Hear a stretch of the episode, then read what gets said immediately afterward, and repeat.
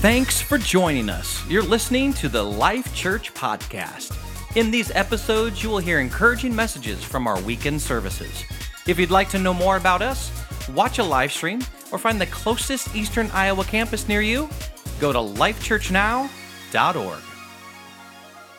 Well, we're in a series that we're wrapping up today. The series is called Disciple, and uh, we've been um, we've looked at some stories straight out of out of the Gospels that can kind of give us insight in what it means to be a follower of Jesus, what it takes to follow Jesus, what it means to be a disciple of Christ.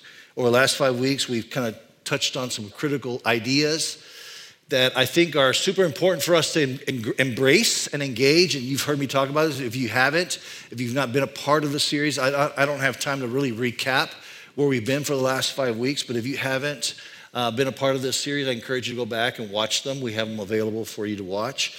Um, now, last week I talked about this. Now, being a disciple of Jesus is going to require commitment. In fact, one of the statements I made last week is that your life, my life, will be defined by the commitments that we make to Jesus. That's, that's a, you know, it might sound, okay, that's just preacher talk up there, Pastor Rich, you know, you always preach. You might feel that way. But this is a very important statement. Your life and my life will be defined, okay? There's an important word there defined by the commitments that we make to Jesus. Let me, let me kind of reverse engineer this a little bit. If you have aspirations of having a godly, if you're young and you have aspirations of having a godly family, children that serve the Lord, grandchildren that are serving Jesus, if that's your, if that's your desire, it starts, it starts with today making a commitment to Jesus. That commitment is going to define where you're going into your future. And every single day, we make these commitments to Jesus. And now I look at my own life after, you know, 40 plus years of following Christ. and I could see along the way key moments in my life where I made a commitment that led to the next one, that led to the next one, that led to the next one, that led to the next one. Your life, my life will be defined by the commitments that we make to Jesus. It brings purpose to my life, it brings, brings meaning to my, my life. So let's commit to Jesus and never look back. Today we're going to look at a story in Luke chapter 7. now, before I get into it, though, I'm, i think we need to understand a little bit about first century Middle Eastern culture and etiquette, simple politeness, good manners, bad manners. You know, what are good manners, what are bad manners? Because we're going to see this evidence in this story. I remember when, when my family and I first went to Bangladesh, we. Um, uh, we landed there, and for the first couple of years that we were in Bangladesh, we had to do language learning. Part of language learning um, is learning the culture, learning the you know etiquette of how you navigate this. What do you wear, for example? We're in a, in a country of 160 million people, most of them are Muslim. How do you dress in public? How do you move about? You know, what are polite things to say? What are impolite things to say? So we learned all kinds of different uh, cultural ideas. Table manners, for example, is one of them. Um, we learned the, uh, the, the, the, uh, the left hand, right hand etiquette in Bangladesh. If you're not familiar with that, let me, let me illustrate it this way. Okay, this is my right hand. Everybody, Wilton, Cedar Rapids, watching. This is my right hand. Um, say right hand. Right hand. Okay. This is my left, left hand. Okay.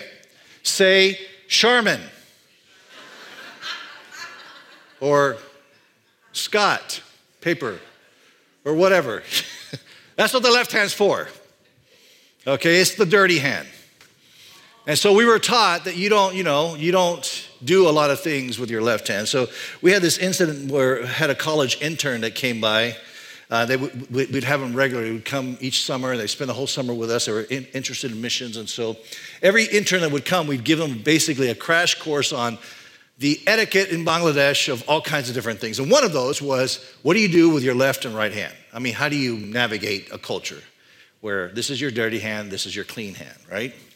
And so we do that, you know. So we had this kid that came, and we had actually three of them that came. There was two seminarians and then one Bible school student. Younger guy, older students came, and they came and uh, we we taught we you know we walked them through all the cultural no-nos, how you dress, how you're supposed to act, you know. And one of those parts is listen, just don't do anything with your left hand okay you, you, just you're not here long enough for us to give you all the nuances of how you like for example we could have taught them for like when you're eating with your right hand okay this is just se- separate if you're eating with your right hand um, and now now your right hand is dirty because you're eating with your right hand and your left hand is automatically dirty because you do other things with that um, you know, we could have taught them, like, okay, well, then somebody's across the table and they say, hey, pass me the spoon. Well, what do you do? You kick with your foot or something? I mean, you don't use your feet, obviously. No, you learn that there's ways of doing it. So you actually grab the spoon with your left hand, the dirty hand, but to make it clean, you put your right hand underneath and you hand it like this. And now, it's, it's, just, it's just culture, it's just etiquette, right? Dinner etiquette. But we didn't have time to teach these three month interns all that stuff. Like, how do you navigate all that? And plus, if we said it, they'd forget anyway. So, so we had this guy come, and, and here's his problem. His problem was he was left handed. so he was like, it was, it was terrible. We spent the night at this village, you know, and then we were on our way. Uh, woke up the next morning, felt like we let's let's go get breakfast. So we're going to go into this town, nearby town, and get some breakfast. Small town, really. And so we go to this small town to get breakfast. There's only one restaurant quote unquote restaurant. It's more like a, a hut with an open air kind of eating area. So we go to this place to eat, and, and, we, and he knows left hand bad, right hand good, you know, that kind of stuff. He knows all that. So we're sitting there, and we, he orders, we order, so me and the two seven, we order eggs, chicken eggs, and chapatis, which is like a little bread, flat bread kind of thing. And he ordered duck eggs. Like, I, I was like, are you sure, Kevin, that you want to order duck eggs. They're kind of big and gross, you know. That's why I said to him, he's like, I love duck eggs. I'm like, okay, fine, you can have duck eggs. So he orders these duck eggs, and they are gross. They come, they eat fried over easy, and then once the yolk breaks, it's just this bright red yolk. Woo! I was having a hard time sitting across the table watching him eat, you know. then on top of that, he's eating with his right hand. He's incredibly clumsy. He's like, he's just not doing a good job. I mean, he's got food, he's got egg yolk running down his arm, he's got food all over his arm, you know, he's just trying to eat away. And, and you know, we're already in this restaurant, we're already like the focus of attention, anyways, because we're not, not Bangladeshis, we're there. And so everybody's kind of looking at us, you know, and then he just has it. He's like, I'm, I can't do this. So then he starts grabbing the food with his left hand and he's just eating away. And again, you know, yolk and everything all over the place. Well, as soon as he did that, everybody in the, in the restaurant, not a lot of people, like maybe half a dozen or so or less, look towards him and they're like watching him eat with his left hand. And so we were grossed by the egg yolk. We, we knew he didn't use his left hand for the, the dirty stuff. So we knew we weren't grossed out that way. But everybody else was. everybody else was watching and was like, this is disgusting. This guy, you know, that's how they're feeling. And so finally, the, the the restaurant owner, shopkeeper, or whatever, he comes up to me, he comes up to the table, he looks at, the, he looks at Kevin, like stares at him, like you could tell he's angry. Looks at Kevin, then he looks at me and he says in Bengali, Bam hate kaite keno. Like, why are you eating with your left hand? Like he looks at me, I'm like, I'm not eating with my left hand. He's eating with left hand, you know. But he looks at me, he's like, why are you eating with your left hand? And then he goes, John, like, go, leave. and and suddenly he grabs a plate and he says, John, get Yep, he's, he's angry. You can tell he's really angry. He's, he's holding the plate. He's like, get out of here. And so they ran us out of the restaurant because Kevin had to eat with his left hand. Now, you wouldn't normally know these things. These are cultural things that you have to figure out. Everywhere in the world, everybody has cultural etiquettes, cultural norms, especially around the dinner table. And this is what we see that is true in Luke chapter 7. It's interesting. Jesus is at a dinner party there are all kinds of bad manners going on. Simon, a Pharisee, has uh, invited Jesus to come eat, and he breaks a lot of these cultural norms, these, these rules. And it's not because he doesn't know the rules, he knows the rules, he just doesn't really respect Jesus. So he's not honoring Jesus. He's not, he's not, you know, he's not respecting him. And so what we see in this story is that this, this Pharisee, Simon, is taught a lesson by a woman who's not even invited to the party about what it means to love Jesus well. And that really is the point of today's message is how are you loving Jesus today? A disciple of Christ loves Jesus much. I'm going to let that sink in a little bit because I think our knee jerk reaction is, oh, of course, of course I love Jesus, of course. But a disciple of Jesus loves Jesus well. Okay? Luke 7, verse 36. when, one of the Pharisees, excuse me, when one of the Pharisees invited Jesus to have dinner with him, he went to the Pharisee's house and reclined at the table. So Jesus shows up. He's at this Pharisee's house. He reclines at the table. He uses that language, reclines at the table, because a table is literally on the floor. So just kind of recline. It's like some little cushion things you kind of sit on. You're just reclining at this table. A woman in that town who lived a sinful life learned that Jesus was eating at the Pharisee's house. So she came there and with an alabaster jar of perfume. As she stood behind him at, at as, as she stood behind him at his feet weeping, she began to wet his feet with her tears. Then she wiped them with her hair, kissed them, and poured perfume on them. When the Pharisee who had invited him saw this, he said to himself, If this man were a prophet, okay, he's saying this to himself, okay? If this man were a prophet, he would know who is touching him and what kind of woman she is. So he's being judgmental about who this woman is, and he's also being judgmental of Christ. That she's a sinner. Jesus answered him, Simon, I have something to tell you. I like this little, it's actually an idiom in in the original language, an idiom that was used. It basically means, I'm gonna share, I'm gonna share with you a piece of my mind. I'm about to tell you how it is, is basically what Jesus is saying here. And so he goes on to say, verse 40, Tell me, teacher, he said, two people owed money to a certain money lender. One owed him 500 denarii and the other 50. So two different amounts, one a little bit, one a lot. Neither of them had the money to pay him back, so they both can't pay the loan back. So he forgave, their, he forgave the debts of both of them. So they both, their debts get forgiven. I'm, I'm just re, re, re, restating what's already said, right? Now, which of them will love him more? Who's going to love the master more? Jesus is at. This is a kind of a rhetorical question. Who's going to love the master more? Simon replied, I suppose the one who had the bigger debt forgiven. You have judged correctly, Jesus said. Then he turned, the woman, turned, turned toward the woman and said to Simon, Do you see this woman here? This woman who sins for a living. Do you see this woman here? I came into your house. You did not give me any water for my feet, but she wet my feet with her tears and wiped them with her hair. You did not give me a kiss, but this woman, from the time I entered, has not stopped kissing my feet. You did not put oil on my head, but she has poured perfume on my feet. Therefore, I tell you, now he's telling Simon, I tell you, her many sins have been forgiven, as her great love has shown. So here's key to this how she loves Jesus makes the point how much she has been forgiven. Okay, this is the point that Jesus is making. But whoever has been forgiven little loves only little. You've probably heard that saying around every once in a while. You know, to him is forgiven much, loves much, to him is forgiven little, loves little. And so Jesus is invited by this Pharisee to come eat at his house. And when he shows up, Simon's just rude. Like it was customary for, uh, you know, Simon's probably this leading rabbi, uh, leading Pharisee in this town, and it was customary that when when a, a, guest would come in of equal standing, like if it was a guest who was of the same kind of mostly economic equal standing, um, that that the the host would kiss the guest on the cheek. That was just no, common courtesy.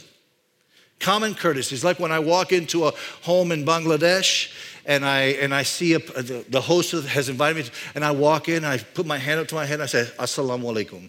And he will respond back, Wa alaikum assalam. It's just a common courtesy. I could walk in and not do it. And or I could walk in and do it, and then he could be like, eh, whatever. You see, there's, there's courtesy. So it was common courtesy for this guest to be kissed on the cheek.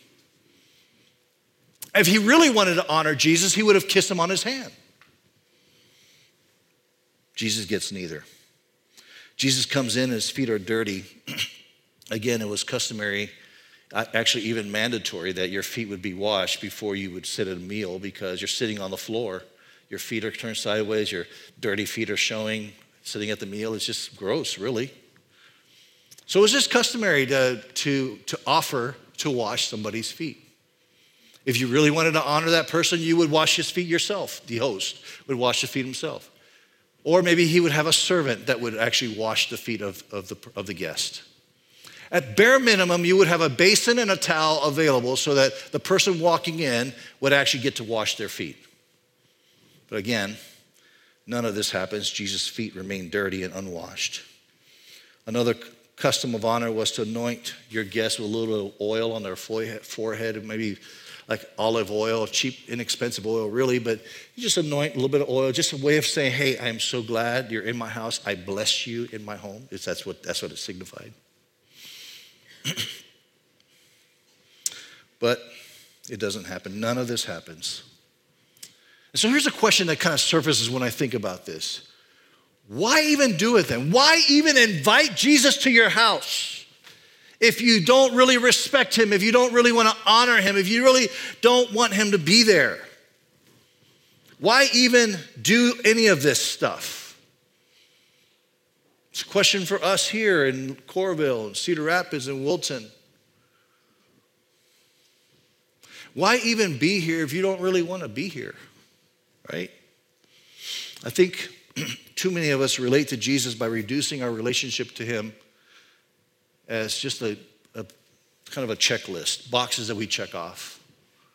Like I'm at church, okay, I tithe. You know, it took me a while to get to that point of tithing, but eh, I tithe now. Check, check. And that's it. That's it. And so the question is, why even do this? I think this is what Simon is doing. He's just checking boxes. Simon is likely this ranking religious leader of this town, and again, it was customary for, this, for, for him to invite the, the guest rabbi into, into his home for a meal. I could just hear Simon saying, Oh, fine, this rebellious, crazy rabbi is here. All right, fine. Jesus, you want to come eat at my house? Fine. Kind of the attitude. His heart's not in it. He doesn't even really want Jesus there. He's kind of annoyed and bothered by it, right? He's just checking a box. He's just doing it out of duty. And I think some of you might feel the same way sometimes when it comes to your faith. Like maybe you're just doing this because your grandma's dying wish was for you to just go to church. Or you're doing this because your girlfriend said, I'm not going to date you unless you, go to, unless you go to church with me. There's a whole list of things that we do. Our heart's not in it, but we do the same thing. That's what's happening in this story. Simon's heart is not in it. And it's interesting, it's, it's, it's, there's an irony about this because Simon is a Pharisee, which means that he went to rabbinical school. Which means that by the time he was 12 years old, listen to this, by the time he was 12 years old, he had the entire Pentateuch memorized. You know, the first five books of the Bible. Memorized. Like we, you know, we're like, man, I'm going to read my Bible through in one year this year. So we read Genesis and we read Exodus and we get to Leviticus, we're like, ah, I'm done. And we're like, I can't go any further. And we're not even memorizing, we're just reading. Simon had it all memorized by the time he was 12 years old. By the time he was 15, he had the entire Old Testament memorized.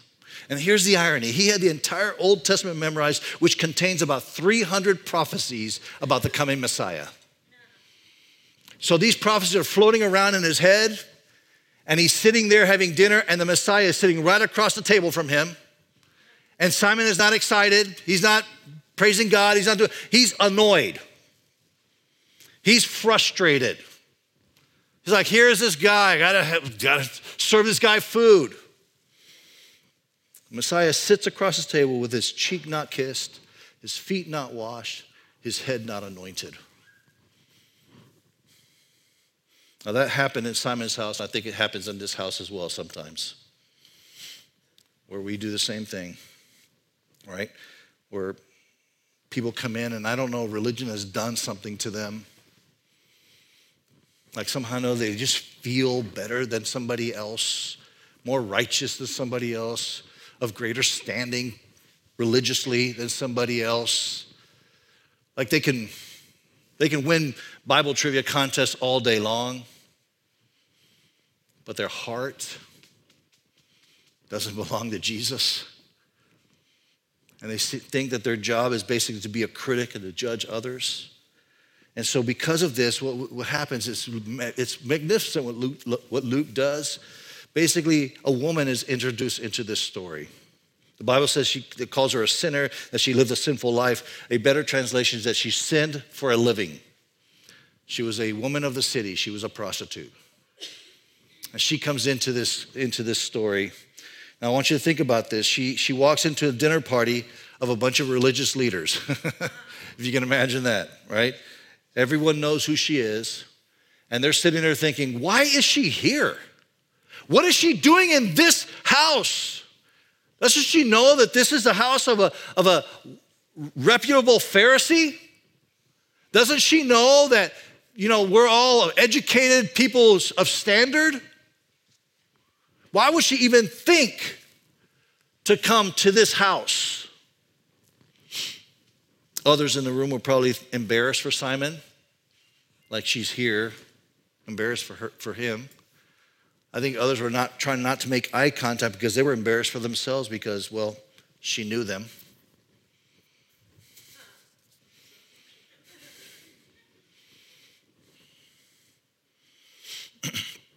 She sits at the feet of Jesus, and I'm guessing that while she sits at the feet of Jesus, Jesus recognized her from earlier on, where maybe he was teaching and saw her there. I don't know what he taught exactly, but something captivated her heart. Something helped her understand how God feels about her. That she mustered up the courage to go to this Pharisee's house to see Jesus.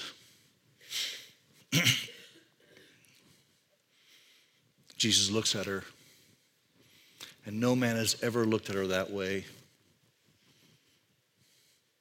It's just, it's, it's, she's so moved by it that as Jesus looks at her and she can see his eyes piercing right through her, and it's not eyes of lust, it's not eyes of I want to, I want to, you know, a trick with you. It's not any of that. It's like I love you. I could just see Jesus smile, and as he smiles at her, she just comes undone. She just has words to say. She's like, I don't know what to do. I don't know what to say here, except just she starts weeping. Oh, tells us she's weeping and tears are falling, and suddenly I could just imagine the tears falling on Jesus' dirty feet, and she starts seeing the streaks of dirt. And she realizes his feet have not been washed. She knows she can't, she can't ask for a towel. They won't give it to her, or water. So she undoes her hair, long hair, which, by the way, that was culturally inappropriate. You only left that for the bedroom. But she undoes her hair. The room gasps. They're just like, they can't believe that this is happening, that she lets her hair down, something she had done many times before for many men, but never for free. And she washes the feet of Jesus with her tears and dries his feet with her hair. Everyone, everyone is expecting Jesus to say something or say, This is so wrong. This is so inappropriate. Come on, prophet, say something about that. She has this jar around her neck of expensive perfume, something she would use in her profession, one little drop at a time, one man at a time.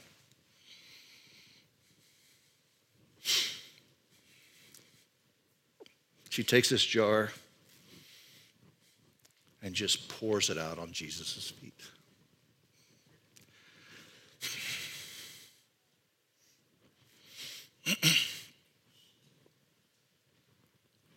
the room, I'm sure, was overwhelmed with this scent. This jar represented so many things for this woman. It was expensive perfume. It was very expensive. It, it could have provided for her. It could have, she could have sold it and just had a good life. So it was financial connection to that jar. It also represented the life that she had been living. Yeah, it was looked down upon and all that stuff, but for her, it was a way of surviving, it was a way of having an identity in her culture. And she makes the choice to pour it all out on Jesus' feet. I'll get back to that in a second. So, was this all reckless? Yes. Yes, it was re- reckless. Was it impulsive? Uh, I, I, guess so. I mean, I don't think she knew when she showed up at, at Simon's house that Jesus' feet would not, she would have just expected it. She was actually horrified culturally that his feet had not been washed. So, you know, it was, yeah, it was pretty random, pretty impulsive for her to do that. Was it inappropriate? Totally inappropriate. The crowd in that room was just aghast. Did Jesus love it? You bet he did.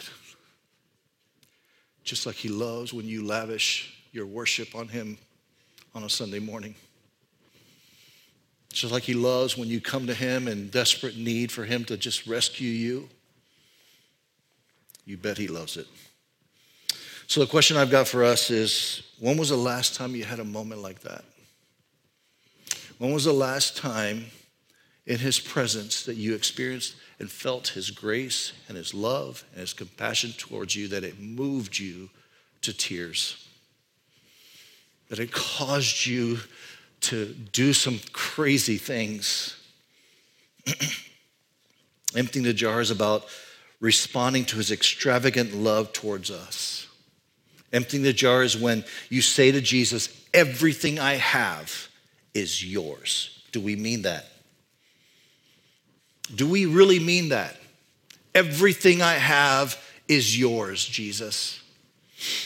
Emptying the jar is when you surrender in such a way that other people look at you and are a little worried that you're taking this Jesus thing a little too far. I met some missionaries uh, to Egypt um, today, this, this past week um, Jeff and Mary Beth. I won't say their last name. They're, they're headed to Cairo, which I responded, I was like, man, good luck. uh, I've been in big cities, and it was kind of scary. And so I, just by that, I gave them props. I'm like, you guys are amazing. Just the fact that you're going to Cairo is pretty amazing. Jeff leaves a career of, uh, of his profession of being a, a civil engineer, good career that he had. 20 plus years. Mary Beth is a successful real estate agent in uh, Kansas City area, and she's done well for herself, and she leaves that as well. Just to be able to tell people, tell people about Jesus. Um, they leave behind four of their five kids, and I sat there in that coffee shop and I saw Mary Beth talking about it. She's just tears are just streaming down her cheek as she's talking about leaving them behind. She's never been away from them. I'm sure people around them were saying, Are you crazy? What's wrong with you? Like, I'm sure I could just hear a relative say, Aren't you taking this, this Jesus thing a little too far? But if you ask Jeff and Mary Beth, this is what they'll tell you no, we're just emptying the jar because everything that we have belongs to Him. That's what we're doing. And so emptying the jar gets uncomfortable.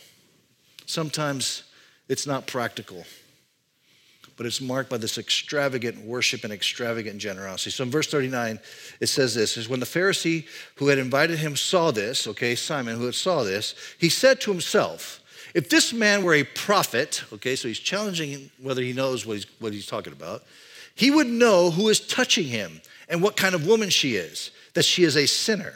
Now, he doesn't say this out loud, but listen to the next line. Jesus answered him, like, hey, Simon, you know I can, I can, I can hear your thoughts. I am a prophet because I can hear your thoughts. I know exactly what you're thinking. And so Jesus responds when he tells the story of these two servants. One had a big debt, one had a little debt. And the master forgave them both. And then what he does is he illustrates that story with a woman that's there, the prostitute. And he says, Look, Simon, you see this woman? From the time I came into your house, you did not kiss my cheek. She hasn't stopped kissing my feet. You didn't anoint my head with oil, she's anointed my feet with perfume. You didn't even wash my feet, and she washes my feet with her tears and her hair. Simon, you don't get it. You don't get it. And here's why because the one who has been forgiven much loves much. The one who's been forgiven little loves little. She's been forgiven a lot and she knows it. Now, this doesn't mean that, that Simon does not have anything to be forgiven, therefore, he doesn't have the aptitude or the ability to love much because he's only been forgiven a little. That could be the logic that you could get out of this passage, but that's not what, what Jesus is saying here. What it is is that Simon doesn't realize how much he needs to be forgiven. Like he's figured out, I can live, let me just, let me contextualize, I can live this Christian life with my own merit, my own abilities. I have the ability to do the right thing. I have the ability to, to look good and come across good. That everybody looks at me and says, what a model Christian. And realize that all of it is my own self righteousness. See, Simon doesn't realize that his self righteousness is wanting to make God puke. That's what the Bible tells us. He doesn't realize how broken he really is. See, Simon just doesn't get it.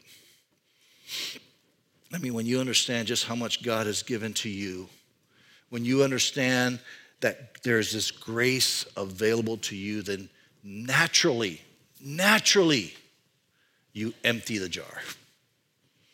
Naturally. It's not an effort, it's not hard work.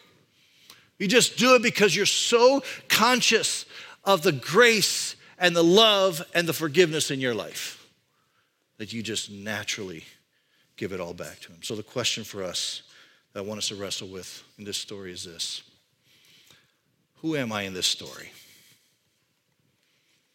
Who am I in this story? Maybe a better question is Who do I want to be in this story. Now, I know, I know, I know, here's what we'll say. Of course, we want to be like this woman who just gave it all to Jesus. We say that. I don't think that we always mean that. Because I think oftentimes what we do, and let me just, okay, can I, let's just, you're probably like, Rich, man, you're being so hard on us. Okay, let me just talk about myself. This is what I do. I want Jesus in my life, but you know, Jesus, I kind of got this figured out. I know how to do this. I'm very, very self reliant. My culture taught me to be that way. So much so you can ask my wife. Friday, I spent most of the day working on my fireplace, trying to get electrical run. I got scars, I mean, I've got scratches on my arm, trying to snake wire through my thing. Thankfully, Jim came and saved the day for me. I said to myself Friday evening, because I was just tired of working on my house all day, I said to myself, you know what? There's a car in my garage that needs brakes. I'm just not going to do anything tomorrow. Tomorrow's Saturday. I got to preach on Sunday. I'm just going to work on my brakes. Of course not. I was up at seven o'clock in the morning. I was changing brakes on this car. I said to myself when I went into it, it's just to take a couple hours. It won't be a big deal. By 5 p.m., I walk in. My wife says, Stop working. Now I know you might say, Well, that's good trait, Rich. You work hard except that sometimes we translate that into our spiritual life. And we think that the solutions for our spiritual walk is to just work hard. And then when we succeed, we had these minor successes along the way spiritually, we say to ourselves, hey, good job, Rich. You're a good Christian. This woman, it's not what she did.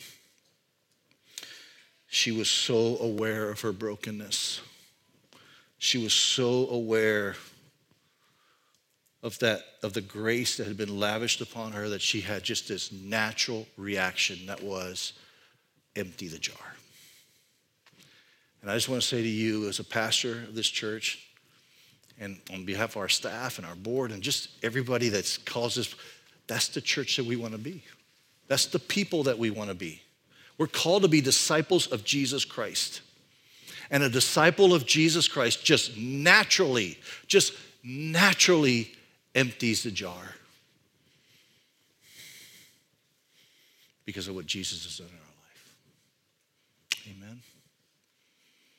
We should be known for extravagant worship and extravagant generosity. Why? Because of what Jesus has done for us. Now, I was talking about collectively as a church, but that actually applies to each one of us individually as well.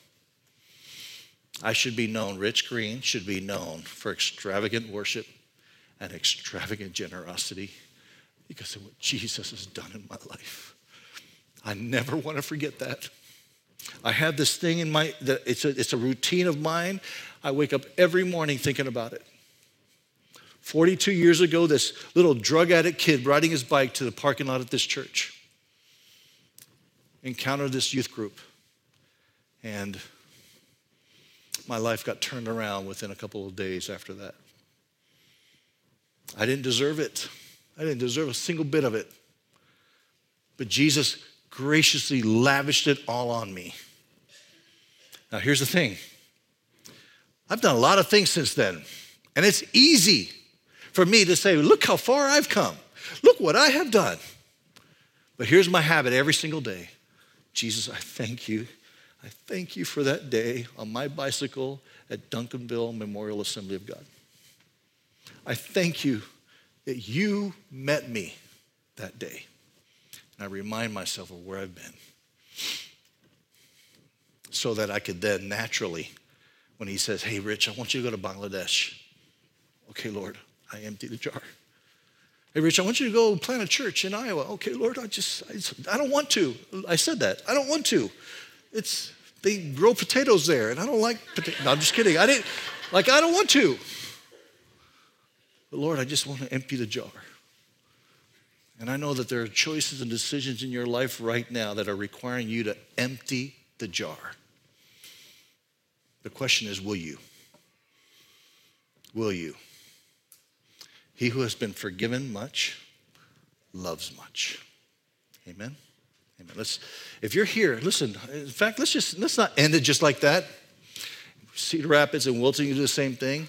If you're here and that's a commitment that you want to make, Jesus, I want to live a life where I just lavishly worship you, where I extravagantly worship you and I have extravagant generosity. I want to live a life of emptying the jar. Just stand up right now where you're, where you're sitting. Just stand up. Father, we just want to thank you, Jesus, for what you're doing in this place. We thank you, Father, for your spirit in this place. We thank you, Jesus, that you have called us, you have invited us into a journey with you to be a disciple of yours. A disciple who recognizes his own poverty, who recognizes his own futility, his own ability of making himself better and throws himself at your feet, breaks the jar, and empties it. So this morning, Jesus, we that's our commitment here in, in Coralville, to our brothers and sisters in Cedar Rapids, that's our commitment. To our brothers and sisters in Wilton, that is our commitment right now. We want to be a people who empty the jar. In Jesus' name. Amen. Let's worship.